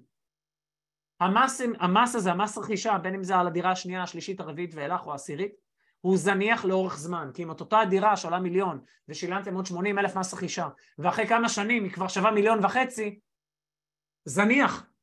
ולקחתם נניח 700 אלף משכנתה וזה כבר שווה 300, זניח. כן, מסכים איתכם, היה נחמד אם לא היה מס רכישה, אבל זה כרגע חוקי המשחק. ואני אומר, זה לא משנה, זה זניח לאורך זמן. על כל דירה שהיא דירה נוספת, אז יש לי את המס ברכישה 8%, ואם אני מוכר אותה, אם את אותה דירה, דירה יחידה, שעלתה לי מיליון, עכשיו היא מיליון 200, אז בדירה היחידה זה 200 נקי, כשדירה נוספת, על אותה 200 יש לי 25% מס שבח, מס על הרווח, בניכוי כל ההוצאות ששילמתי בקנייה, גם המס וגם כל שאר החמישה אחוז עלויות נלוות וכל מה שתיארתי, אוקיי? אז זה מה שנקרא קודם כל. יש מה שנקרא את הדירה החלופית ויש גם דירה שאינה דירה חלופית, אבל בגדול אנחנו תמיד אומרים בהנחה שאתם יכולים לעמוד בזה, אני ממליץ להשאיר כמה שיותר הון עצמי בשביל כמה שיותר דירות כדי לנטוע לא רק עץ אחד אלא מטע של עצים ולקחת על כל אחת את המינוף של לפחות 70 אחוז כדי שתוכלו ליהנות מעלייה ושחיקה בו זמנית של הרבה נכסים. שוב זה רק למי שיכול ופה אני רוצה להדגיש מי שלא במצב שהוא משתכר משכורת מסודרת קבועה, מינוסים בכלל לא מדבר, אתם בזום הלא נכון, סליחה, אני אומר את זה באהבה. אבל מי שמשתכר משכורת קבועה וחוסך כל חודש, את החיסכון הזה, שני דברים אני רוצה שאתם תבינו. אחד, החיסכון הזה שווה לכם הון עצמי שאתם יכולים לקבל בהלוואות, ויש הרבה מאוד הלוואות שאפשר לקחת מהרבה מאוד גופים, לא רק בנקים, שהן מצוינות. ובטח ובטח אם אנחנו משתמשים בזה לרכישת נכסים. שתיים, אם יש לי מה שנקרא התנהלות מסודרת, אין לי שום בעיה שתיקחו משכנתה, גם של 70 אחוז. וגם אם הריבית תמשיך לעלות, אתם יכולים לעמוד בזה, תעשו את זה, כי המחירים היום שאתם תקנו, הם מחירים שאתם לא תקבלו בשנים הקרובות. להפך, אתם תקנו במחירים עכשיו שאתם תגידו מזל שקניתי בהסתכלות עוד כמה שנים קדימה. אוקיי, אז זה לגבי חוקי המשחק רק לעשות סדר עם, עם, עם שקל שיש לי היום, מה אני יכול לקנות, אוקיי? יש את הדבר הזה וחשוב להתייחס אליו, אני מקבל את זה המון, המון, המון, המון, המון, וזה באמת מביא לי את הסעיף. אני יכול לקנות דירה בלי הון עצמי? כן, אתה יכול. אתה יכול לקחת גם את מרכיב ההון העצמי כהלוואה וגם את המשכנתה, אבל זה לא לכל אחד. זה לאנשים שמתנהלים בצורה מסודרת והם חזקים תזרימית ברמה החודשית, זאת אומרת נכנסת משכורת וחלק מזה הולך לחיסכון קבוע. ואז לדוגמה עם הלון העצמי אני מחזיר, לא יודע מה, אלפיים שקל החזר הלוואה, ועל המשכנתה ארבעת אלפים, בסך הכל זה סתם דוגמה, ששת אלפים, או חמשת אלפים, או שלושת אלפים, ואני יודע שאת זה אני חוסך כבר כל חודש, אין לי בעיה שתעשו מהלך כזה, וזה גם חכם. אבל אנשים שאין להם את הביטחון התזרימי הזה, שלא תעיזו לקנות ללא הון עצמי. זה חוסר אחריות. ואני לא יודע, אני חושב שגיא ציין את זה מקודם, עוד משהו שהוא חוסר אחריות, זה לא לקנות דירה במדינת ישראל, ואני לא מדבר על דירת מגורים, אלא לפחות שתיים. זה מחדל, זה חוסר אחריות. אוקיי. Okay. צריך להגיד, יובל, גם הזמן קצר, אנחנו רוצים רק לתת את הפנינים, אבל נכון. תבינו, המצ... המצוקה היא הרבה יותר גבוהה. כי גם אם המדינה, נגיד, והייתה רוצה לפעול, אז ידיה כבולות, כי יש את הרשויות המקומיות, שזה הראשי הערים, לא משנה אם זה רמת גן, רעננה, הרצליה, תל אביב, הם לא מסכימים ל- ל- ל- להתחיל להוסיף הרבה יחידות. הם אוהבים את העניין הזה שיש כמות מסוימת, כי על כל תוספת של יחידות דיור הם צריכים פיתוח, עוד גנים, עוד מכבי אש, עוד עניינים, הארנונה לא באמת מכסה להם את זה. כלומר, גם אם היה רצון, ואני אומר לכם אין אמיתי, רצון כזה בממשלה, זה, זה היה נבלם, כי כל פעם שהיה רעיון כזה, ראשי העיריות בלמו את זה. וגם שחלק לפעמים בולמים, הם אומרים אפילו ברמה תגישו בג"ץ, תגישו זה, דיונים מתחילים להיות שנתיים שלוש, לפעמים הדיונים מצליחים נגד העיריות, אבל הנה נמשכו עוד שנתיים, עוד שלוש. אז עוד פעם, זה רק עוד אחד מכל כך הרבה ניואנסים של מי שחי את התחום הזה, להבין שפתרון הוא, הוא לא שהוא לא באופק, הוא, הוא כנראה אפילו אף אחד עוד לא הגה אותו. יופי. בוא, בוא, בוא נסכם מה שהיה עד כה בכמעט שעה שאנחנו באוויר. נדל"ן זה must בתיק ההשקעות שלכם. אם אתם עושים השקעות וזה לא כולל נדל"ן, זה כמו, אתם יודעים מה, זה, זה מרוץ שאתם על קורקינט במקום להיות על מכונית ספורט, מכונית מרוץ. ואני שם על זה עוד יותר דגש, על נדל"ן בארץ, לפחות שתי דירות, הייתי אומר שלוש, לפחות שתיים. זה דבר ראשון. דבר שני, יש עכשיו תקופה מטורפת, תנצלו אותה, יקרים ויקרות, להתעורר ולנצל. אתם חייבים להתרגל, לחשוב אחרת מרוב האוכלוסייה. דגים מתים שוחים בזרם. ואתם בטח שלא רוצים להיות איפה שרוב האוכלוסייה נמצאים. שזה מה שנקרא מדששים שם בין המינוסים ללנשום אוויר. אתם לא שם, ואתם גם לא רוצים להיות שם, ואין שום סיבה שתהיו שם. תראו, יש פה עכשיו כמה מאות, נרשמו כמה אלפים. אני אומר, כל המאות האלה, שאפו עליכם. הרבה אנשים עכשיו יושבים בבית, עושים דברים אחרים במקום לשבת פה ולהשקיע בעצמם. זה שווה לכם כסף, אם מיישמים את זה. אז אמרתי, נדל"ן זה must, הזדמנויות מטורפות יש עכשיו, שתבינו את זה, דווקא בגלל שהריבית גבוהה. ושלוש, זה אפשרי. זה לא סתם אפשרי, זה אפשרי עבור כל אחד ואחת מכם. אתם רק צריכים ליישם, אוקיי? איך אני וגיא יכולים להועיל לכם? אחד, קודם כל, יש לנו את המכללה שלנו, את 100 ימים של נדל"ן. אתם לומדים מא' עד ת' איך עושים, מה עושים. מה שנקרא נדל"ן זה רק תירוץ, אבל יש שם נדל"ן מסיבי. זה התפתחות אישית, זה התפתחות פיננסית, זה חשיבה כלכלית נכונה, זה גדילה נכונה מבחינה כלכלית, ומשם זה גם נדל"ן, איך לגדול ולהיות אימפריה של כמה נכסי נדל"ן, בארץ ואחרי זה בחו"ל. זו תוכנית מאוד מסיבית של 100 ימים של נדל"ן. זה מה שנקרא, אתם באים, לומדים משבוע לשבוע לבנות חכה ודגים מציאות. אופציה שנייה, לאנשים, למי מכם שאומר עזוב אותי, אין לי זמן, אין לי כוח, זה לא בשבילי, יש לנו את השק קמח שלנו בסמארט סטארט, מהצפון ועד הדרום, אותו דבר שאמרתי שכבר מעל 700 משפחות עברו איתנו, שאנחנו לוקחים לכם שק קמח, עושים לכם תוכנית, בונים לכם, מוצאים לכם הכל, בין אם זה יד שנייה, בין אם זה יד ראשונה. ויש כמובן את האפשרות השלישית שזה לא לעשות כלום. אני חושב שזה מובן, בלי שאני צריך להגיד זה, למרות שאני הולך להגיד את זה, שזה הדבר שימשיך להשאיר אנשים בלי התקדמות כלכלית. אין דבר כזה בטבע לעמוד במקום. או שאני הולך קדימה ומתקדם, או שאני הולך אחורה. לא לעשות כלום זה להגיד אין בעיה שהאינפלציה תאכל לי את הצורה, סליחה על הביטוי. אוקיי, זה לגבי זה. עכשיו, אנחנו תכף נתייחס ל, ל, לכל השאלות שאתם רוצים, אני כבר שם לכם ב chat box לינק לפרטים על המכללה שלנו, על 100 ימים של נדל"ן, על תוכנית ההכשרה. אני כבר אומר שלא תייחסו אליי, זה לא לכל אחד. אתם צריכים להגיש מועמדות ואתם צריכים לעבור רעיון קבלה אישי. אנחנו מחפשים אנשים שזה נכון להם, שאנחנו באמת מה שנקרא נבחר את האנשים מתוך מאות האנשים שמגישים מועמדות לכל מחזור, רק את הקבוצה שזה מאוד נכון לה, שבאמת יש סבירות שהם יישמו בשטח את מה שאנחנו מלמדים וייתנו בראש. הרעיון זה שכל אחד נכנס למטחנה הזאת של המאה ימים ויוצא לפחות עם דירה אחת. תכף אני אסביר גם את המתודה שפיתחנו על מה אנחנו עושים שם. אני שם לכם בלינק, ואני שם את זה בצ'אט, איך אתם מגישים לזה מועמדות ואת הלינק לכל הפרטים, יש שם מאות עדויות של מאות בוגרים שלנו. אנחנו עכשיו בימים אלה מסיימים את מחזור 6, ולקראת סוף יוני אנחנו פותחים את מחזור 7. גיא, תכף יסתכל על כל השאלות שרשמתם, אנחנו נבחר את השאלות שאנחנו... כבר התחלתי לרשום לי פה חלק מהשאלות. אין בעיה, אני שם לכם בצ'אט את הלינק, יש לכם את זה בצ'אט בוקס עכשיו.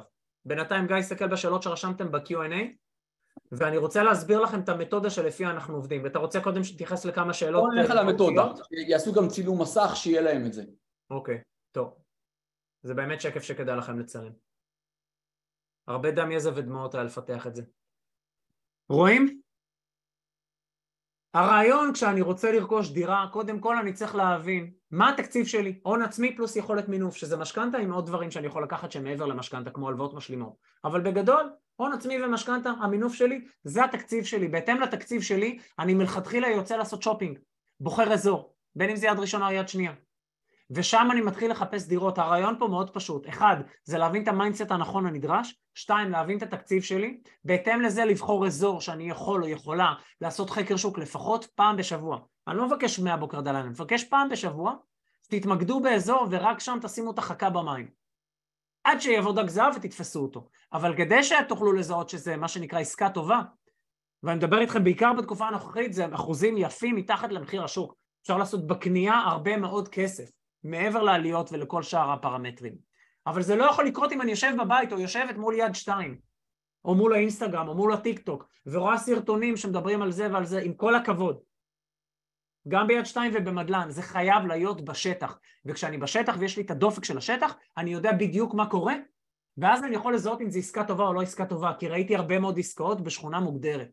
זה פשוט עד כדי גיחוך, אבל זה מצריך יישום, ושם האתגר. לקחת את זה בביסים קטנים וליישם. אז בהתאם לתקציב אני בוחר עיר ובהתאם לזה אחר כך אזור ומתחיל או מתחילה לראות דירות. ואחר כך אני כבר ביציאה לשטח מסיבית אחרי שהבנתי את כל הדברים האלה מתחיל לבחון דירות עד שאני מוצא באמת כורח מציאות למכור. שוב אני אומר זה יכול להיות יד ראשונה מקבלנים זה יכול להיות יד שנייה. מתחיל לעשות משא ומתן שזה גם מיומנות שאנחנו נלמד אתכם. מתחיל לעשות את המימון הנכון גם את זה אנחנו מלמדים אתכם כל מאלף עד אנחנו מלמדים בתוכנית הזאת. מצאתי את העסקה הנכונה, נועל אותה, עושה את מה שצריך לעשות עם עורכי הדין, שגם את זה אתם לומדים, אחר כך אם לשפץ, אם צריך לשפץ, עושה את השיפוצים, מכניס דיירים, ומשם רץ קדימה. בגדול, אתם צריכים להבין איך לאתר עסקה, איך לממן עסקה, ואיך לנהל את העסקה. עכשיו זה נשמע כביכול ככה, אבל אם זה באמת היה ככה, לכל אחד בזום הזה היה לפחות 4-5 נכסים בארץ, וזה בכלל במדינת ישראל, לא רק בזום הזה. המציאות היא שזה רחוק מזה. וזה רחוק מזה כי יש הבדל מהותי בין להבין את הדברים לבין לעשות. והתוכנית בנויה בצורה כזאת שמשבוע לשבוע אתם מקבלים את זה במשימות של ביסים קטנים. אין דבר כזה לא לצאת לשטח כל שבוע לעשות שיעורי בית. זו תוכנית שהיא מעשית מבוססת יישום. זה לא באים לשתות קפה ולדבר פקה פקה, זה באים לתת בראש. משבוע לשבוע יש לכם מטלות. ואז אתם חוזרים ואתם מקבלים מה שנקרא לאט לאט בונים עוד שלב ועוד שלב ועוד שלב ועוד שלב ועוד שלב שאתם בונים מקדח במשך המאה הימים האלה לקדוח נפט באותו אזור שבו אתם מתמקדים. זה בנוי מהרבה מאוד מודולים שאפשר תכף להיכנס לזה אם יהיה לנו זמן. זה בנוי ממפגשים live איתי ועם גיא ימי שני בערב כל יום שני. אמרתי זה מתחיל, המחזור הקרוב מתחיל בסוף יוני. יש לכם מפגשים עם המנטורים שזה נדל"ניסטים מטורפים כל ימי ראשון בערב לענות על כל השאלות של כל הממצאים שהבאתם בשטח, הכל קורה ב live בזומים. יש לכם מפגשי שטח של סיורים מיועדים רק לקבוצה של התוכנית, עכשיו בדיוק היה לנו מגה סיור באשקלון. זה תוכנית מפוצצת בערך. יש לכם גישה לטון התכנים דיגיטליים גם שלי ושל גיא, גם ברמת המשא ומתן, גם ברמת לאתר עסקאות מתחת לרדאר, גם ברמת המימון, גם ברמת המיסוי, כאילו זה מא' עד ת' והרבה הרבה הרבה מעבר שזה הרבה מעבר לנדל"ן שאתם מקבלים. זה כמות אדירה של ידע שהרעיון שאת הנדל"ן תעשו במאה ימים, ואת שאר הדברים יהיה לכם זמן הלאה להקל ולהכיל וליישם. זה, זה כמה מילים על התוכנית. אוקיי, יאללה גיא, בוא נתייחס לשאלות במעט זמן שנשאר. אוקיי, יש פה שאלה שהייתה אה, לגבי המיסוי הגבוה. ועכשיו אני אגיד, הזכרנו את זה מקודם אבל אני אהיה יותר חד, אוקיי? המיסוי הוא גבוה במדינת ישראל, כן.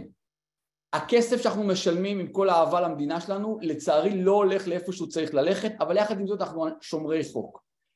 אני מכיר אנשים שהם קונים דירה, משל... לא משלמים מס רכישה כי זו דירה יחידה, אחרי 36 כפי שאמרנו מוכרים את הדירה שלהם ברווח, לא משלמים מס, קונים עוד דירה ועושים את הגלגול הזה עוד פעם ועוד פעם. הגאווה הגדולה שלהם היא לא על הרכישות של הנדל"ן היא על זה שהם לא שילמו מס. נדל"ן הם לא יכלו להראות לכם, כי הם קנו, מכרו, קנו, מכרו, קנו, מכרו. לא ראיתי גדולות ונצורות אצל אנשים שלא שילמו מס.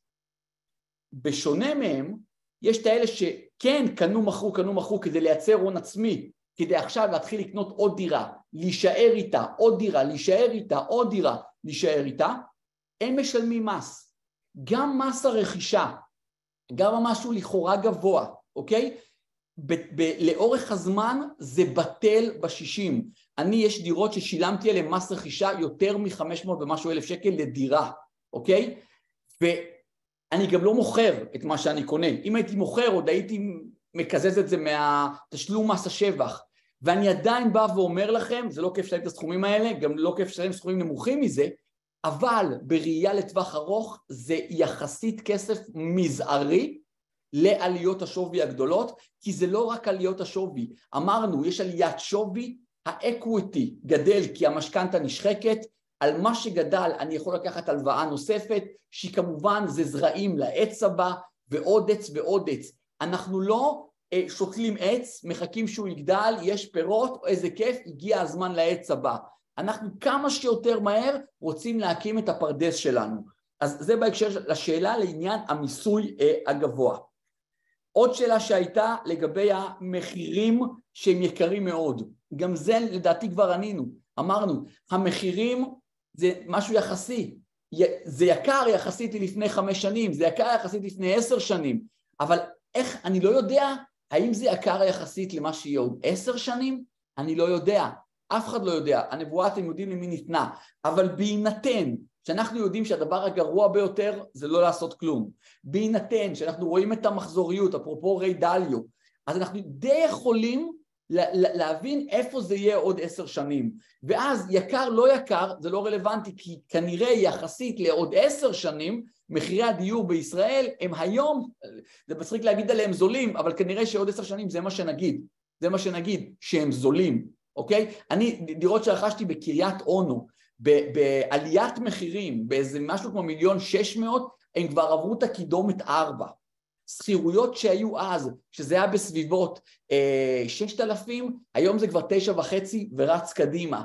אז, אז ת, תבינו את המספרים. אז עכשיו, זה היה יקר אז, או שזה היה זול, או שזה היה כמעט בחינם? לא יודע, תגידו אתם, אוקיי? אז זה לעניין של השאלה לגבי אה, המחיר, מדד המחירים, האם המחירים כרגע אה, יקרים. אנשים שאלו לגבי ה-2080, 2080 זה אומר שאנחנו קונים עכשיו דירה מקבלן, עוד אין מפתח, משלמים כרגע רק 20 אחוז, 80 אחוז נשלם כשיהיה מפתח, זה יכול להיות עוד שנתיים, עוד שלוש, תלוי בהיקף הפרויקט ובשלב שלו. אז מי שעושה את זה, זה מישהו שהוא מצד אחד יש לו דעה על השוק, תמיד אתם צריכים דעה על השוק. ואם הדעה שלכם היא כמו שלנו שהשוק יעלה בטח בטווח הארוך, אז קרוב לוודאי שעוד שנתיים שלוש מה שקנינו יהיה שווה הרבה יותר, אבל אנחנו קיבלנו את המחיר עכשיו בחוזה. אז האם תהיה, אז תהיה הצמדה? כן, תהיה סוג של הצמדה. יש חלק מהמקרים קבלנים מוותרים על הצמדה, אבל גם אם הייתה הצמדה, זה אמור להיות בטל בשישים לעומת שווי הדירות כשיגיע אה, הזמן קדימה. אה, מה אם להיכנס עם שותפים כדי להגדיל נכסים? תראו, אנחנו אומרים לא לעשות כלום זה הדבר הגרוע ביותר. אני באופן אישי, רכישות ראשונות, חושב שעדיף עדיף לעשות את זה בעצמנו, אבל אני חוזר למה שאמרנו בהתחלה, הכי גרוע זה לא לעשות כלום. אז אם הבחירה היא או להיכנס ביחד עם שותף, או לא לעשות כלום, אתם כבר יודעים מה התשובה שלי. תיכנסו עם שותף, תראו שזה, יש לך, שעשיתם תיאום ציפיות, תראו שזה מישהו שאתם סומכים עליו, כל העניינים האלה, אבל בטח ובטח לא להגיע למצב שאנחנו לא עושים אה, כלום. אה, מישהו פה כותב, הבנתי שאפשר להחליש שתי דירות במידה ותמכור אחת מהן תוך שנה, יש כל מיני, העניין הזה של מיסוי מקרקעין, בטח של מס שבח, זה משהו שהוא כל הזמן מתעדכן ו- ותמיד העצה הטובה היא באותו רגע לבוא ולהתייעץ עם עורכי דין ולראות מה צריך לעשות כי יש דברים כאלה, אנחנו לא יודעים מה יהיה, מה יהיה עוד שנה, אבל גם כן יש לזה המון המון פרמטרים ומגבלות, מתי מעט משתמשים, מצליחים לענות על הקריטריונים של uh, הסעיף הזה. Uh, איך מתייחסים לסיכון על החזר המשכנתה כאשר יכול להיות בעיות עם שוכרים או דירה ריקה. אוקיי, קודם כל אמרנו, בלי סיכונים לא נגיע לשום, לשום דבר, אוקיי? הסיכון הגדול ביותר, זה מהדברים שעדיף שתרשמו לכם את זה במחברת, הסיכון הגדול ביותר זה לא ליטול אף סיכון. אם אני לא נוטל אף סיכון זה אומר שלא עשיתי כלום ולמעשה מימשתי את הסיכון הגדול ביותר. עכשיו תבינו, העולם הוא לא כפי שהוא נראה, גם אמרנו לכם, ההלוואות הן לא קתוליות, זו לא חתונה קתולית, הריבית זזה, אפשר לעשות הרבה דברים, גם בנקים, אפשר להגיד הרבה מאוד דברים על בנקים, אבל הם, אני יכול להגיד לכם, תמיד אומרים על בנקים דברים נוראים, אומרים את זה גם על עורכי דין ואומרים את זה גם על מוסכניקים. אפשר לחייך ולהגיד שזה הכל נכון, יחד עם זאת אני עוד לא ראיתי בנק שממש חוכך את הידיים שלו ורוצה לממש נכסים. זאת לא העבודה שלהם, זה לא העניין שלהם.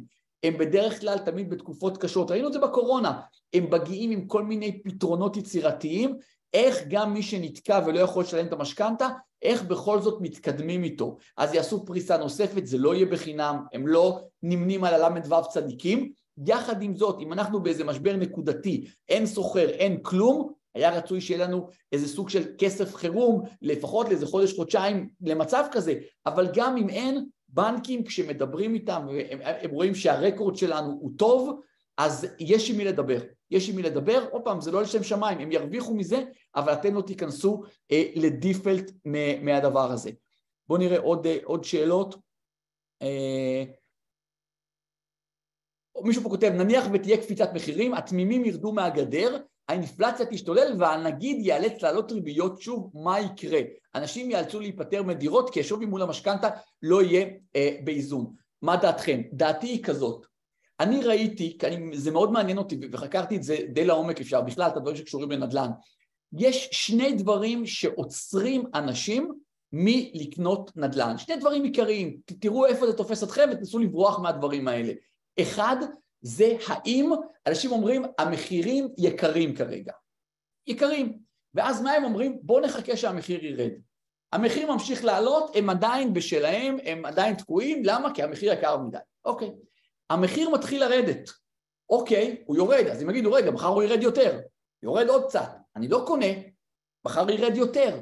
ואז יש את הרגע, שימו לב, וור באפט, המשקיע הגדול מכולם, אמר, אני, וור באפט, לא יודע לזהות תחתית של שוק. אז אם הוא לא יודע, אנחנו בטח לא יודעים לעשות את זה. ואז בן אדם לא קנה כי זה יקר, המחיר יורד, אז הוא אומר, אני לא קונה כי מחר זה ירד יותר, עד שמגיעה עוד פעם קפיצה, ואז מה הוא אומר? זה יקר. בקיצור, הוא לא עושה שום דבר. האם יכול להיות שהמחירים אה, אה, יעלו יותר? האם יכול להיות שה, שהמחירים ירדו יותר? הכל יכול להיות. האם יכול להיות שהריבית תעלה יותר? כן. להגיד לכם כמה הסבירות של זה היא באמת באמת נמוכה, כי רואים כבר את ההכבדה על הדבר הזה. עכשיו, הנגיד עצמו אמר שלדעתו זו כנראה העלאה האחרונה. צריך להגיד ביושר, התחזיות היו שהריבית לא תעלה לממדים שהגענו, אבל יש במדינה עוד כל מיני דברים, כמו הפיכה משטרתית, אנשים שמתנגדים, מדינות מחוץ לעולם מתחילות להסתכל ורוצות לפגוע בדירוג האשראי, כסף מתחיל לברוח החוצה. אחת הדרכים להשאיר כסף במדינה זה להעלות את הריבית, כי אז פחות כסף יוצא החוצה לאלה ששמים כסף בפקדונות. אז כל הדברים הנוראיים כבר קרו, כל הברבורים השחורים היו כאן.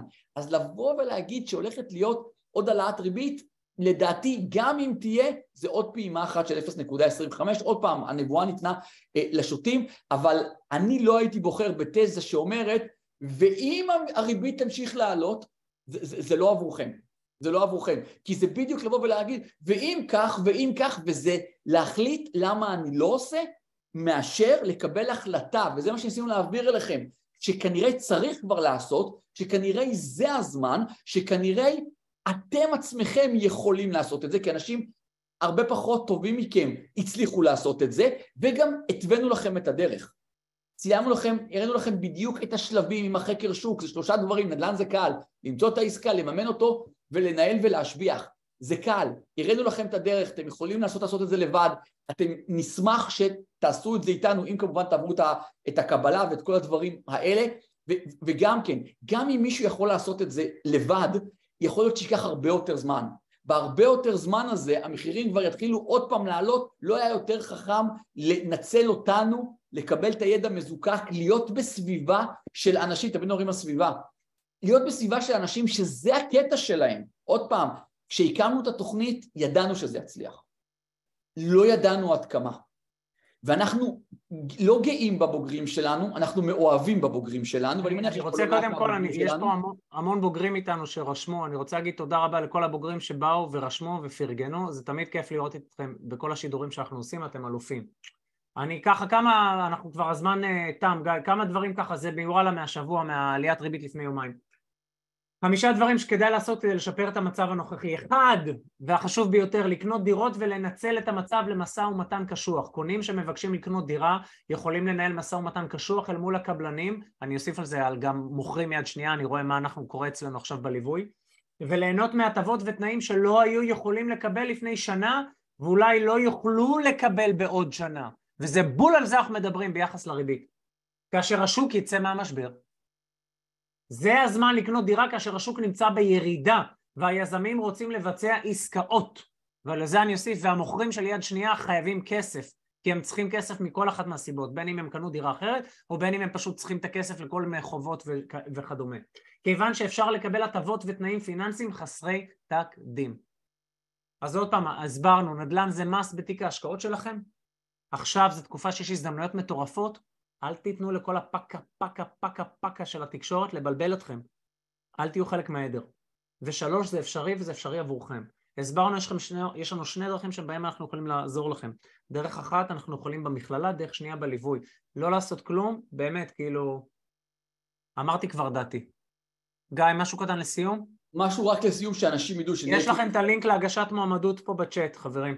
יש משמעות ל... ליום שמגישים את המועמדות, כי תמיד אנחנו, יש מחיר להרשמה מוקדמת ויש את המחיר שעולה, בתחילת החודש שמגיע זה כבר מחיר יקר יותר, ועוד פעם, כל מי שימלא את הזה עד לתחילת, תעשו את זה כבר כמה שיותר מהר, אז מבחינתנו גם אם השיחת התאמה תהיה אחרי, אחרי זה, המחיר של ההרשמה המוקדמת משוריין לו.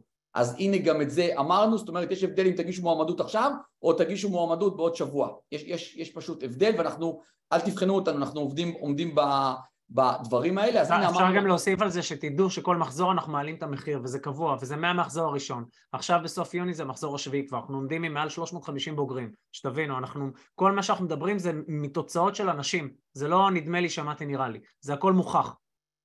כנסו ללינק, תראו מה זה כמות היסטרית של המלצות. אוקיי. זהו, לדעתי אני חושב, ענינו על רוב הדברים, זה וריאציות של, של, של, של שאלות ש, שדי, לדעתי, ענינו עליהן, יובל.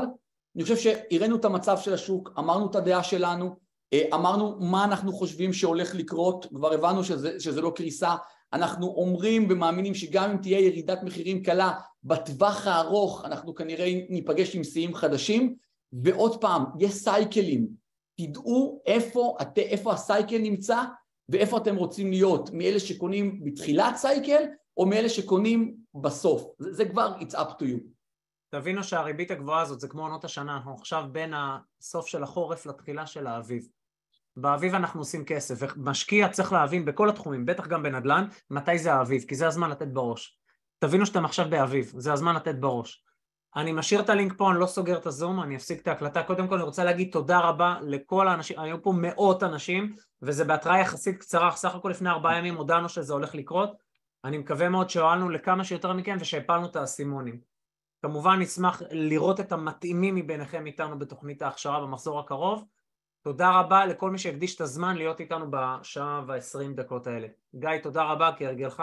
תודה, היה כיף גדול, תודה לכולם, תודה רבה. אני סוגר את ה... אני משאיר את הזום כדי שיהיה לכם את הלינק זמין, ובהצלחה לכולם, תצליחו, תעשו, תזכרו עוד פעם, לא לעשות זה הכי מסוכן, תעשו, או ימינה או שמאלה, לא לבזבז משבר טוב זה הדבר המסוכן ביותר. תמיד, תמיד, תמיד חובה לבזבז, לנצל את המשברים האלה.